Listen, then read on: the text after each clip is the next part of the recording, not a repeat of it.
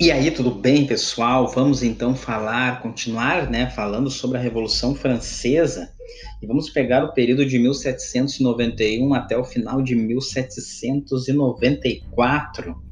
E nós temos que entender que o cenário em 1791, após os fatores que vão levar né, à Revolução Francesa, nós iremos perceber que a Constituição Francesa ela vai instituir então entre muitas outras mudanças, uma monarquia constitucional. Ela não vai agradar o rei, porque ela vai tirar o poder do rei. Mas o rei, ele contava né, com o apoio da maioria dos representantes da nobreza e do clero para voltar a restaurar, então, essa monarquia. E o rei também ele vai procurar um apoio internacional. Né? E o argumento que o Luís XVI ele vai utilizar vai ser com que essa revolução que aconteceu na França ela pode acontecer né, em outras regiões da Europa. E a Áustria vai ser um dos uma das nações que vai irá apoiar né, e vai querer intervir né, sobre a França com isso. E nós iremos perceber algumas mudanças que vai acontecer no plano político e nós iremos perceber que o, o rei ele vai reduzir né então uh, vai reduzir o seu, seu comando sobre, uh, sobre o povo, né? E tudo vai depender do legislativo.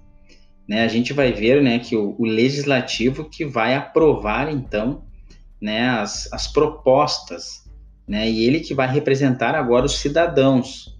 E nós teremos também a criação do poder judiciário, né? E a, a e a declaração dos direitos também ela vai acabar tirando os privilégios jurídicos em razão também dos nascimentos dos nobres que acabavam nascendo, né? Uh, nasciam já com alguns, uh, alguns privilégios.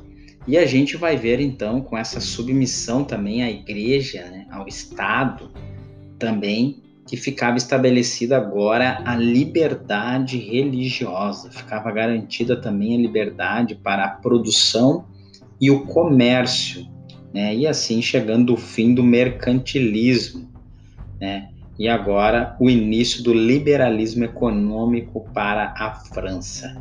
Procurava-se também estabelecer agora uma forma absoluta de poder, então vai o rei vai acabar incentivando né, a invasão estrangeira. E nós teríamos agora a Áustria e a Prússia invadindo a França.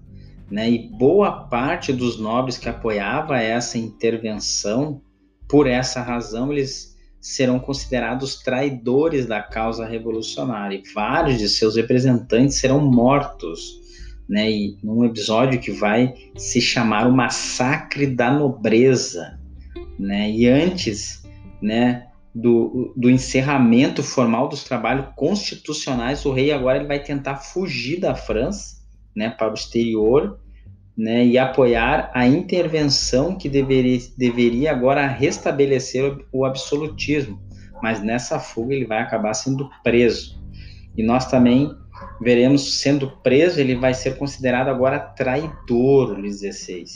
E aí os exércitos estrangeiros eles irão acabar sendo derrotados pelas forças revolucionárias, né? E com isso, né, um ano depois de instituída agora a monarquia constitucional, ela vai chegar ao fim e mais uma mudança estava a caminho. E agora nós iremos entrar na Primeira República Francesa, né? Com a prisão de Luís XVI, agora os revolucionários eles irão decidir pela instalação da forma republicana de governo. Os privilégios do clero e da nobreza agora não irão mais existir. A vitória, né, sobre esse inimigo comum agora fez com que cada revolucionário, né, percebesse que havia profundas diferenças entre eles. O fato já era perceptível na primeira organização física e política da recém-chamada Convenção Nacional. Esse novo orga organismo que uh, deveria conduzir a Primeira República Francesa. E aonde irão perceber essas diferenças? na Convenção Nacional existia uma organização, uma divisão. E interessante que do lado direito nós teremos agora os chamados girondinos, os quais apoiavam agora os interesses da alta burguesia e temiam uma radicalização da revolução.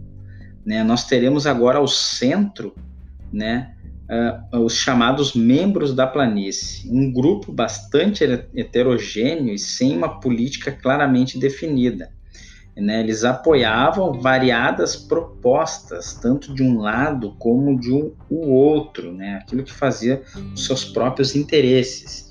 E do lado esquerdo, nós teremos agora os chamados jacobinos, teoricamente representantes da baixa burguesia, dos camponeses e os sansculotes. E entre eles nós teremos os, os montanheses, esses, né, que vão sentar mais acima do lado esquerdo, serão os mais radicais, né? E esses serão os defensores de uma república forte e centralizada. E entre esses montanheses nós teremos os nomes que irão se destacar nessa revolução. Nós teremos o Robespierre, né? Teremos o Marat, o Danton, né? Nomes que fizeram muita diferença nessa nesse momento, nesse primeiro momento dessa revolução. Inicialmente, os gerondinos eles vão exercer uma maior influência sobre essa convenção.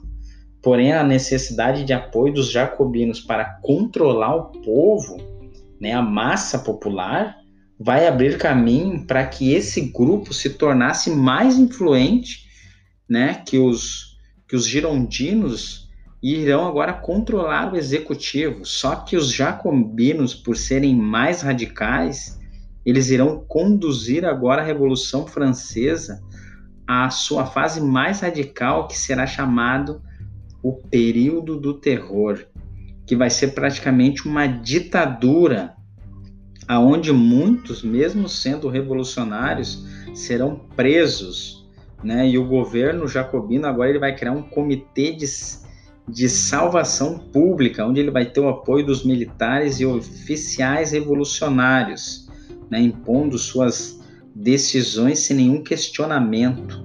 Né? Um tribunal revolucionário agora vai ser organizado, vai acabar promovendo julgamentos sem amplo direito à defesa. Né? E agora os gerondinos, com medo de tudo isso, eles vão aproveitar um relaxamento das prisões estrangeiras e dessa fase de insegurança e irão promover então um golpe. Né? E no, no dia 9 do mês né, do calendário revolucionário do ano de 1794, um golpe vai tirar agora os jacobinos né, e o comando da, da, da revolução e da nação. Obrigado a todos, então. Né, obrigado pelo, pela atenção e fiquem com Deus.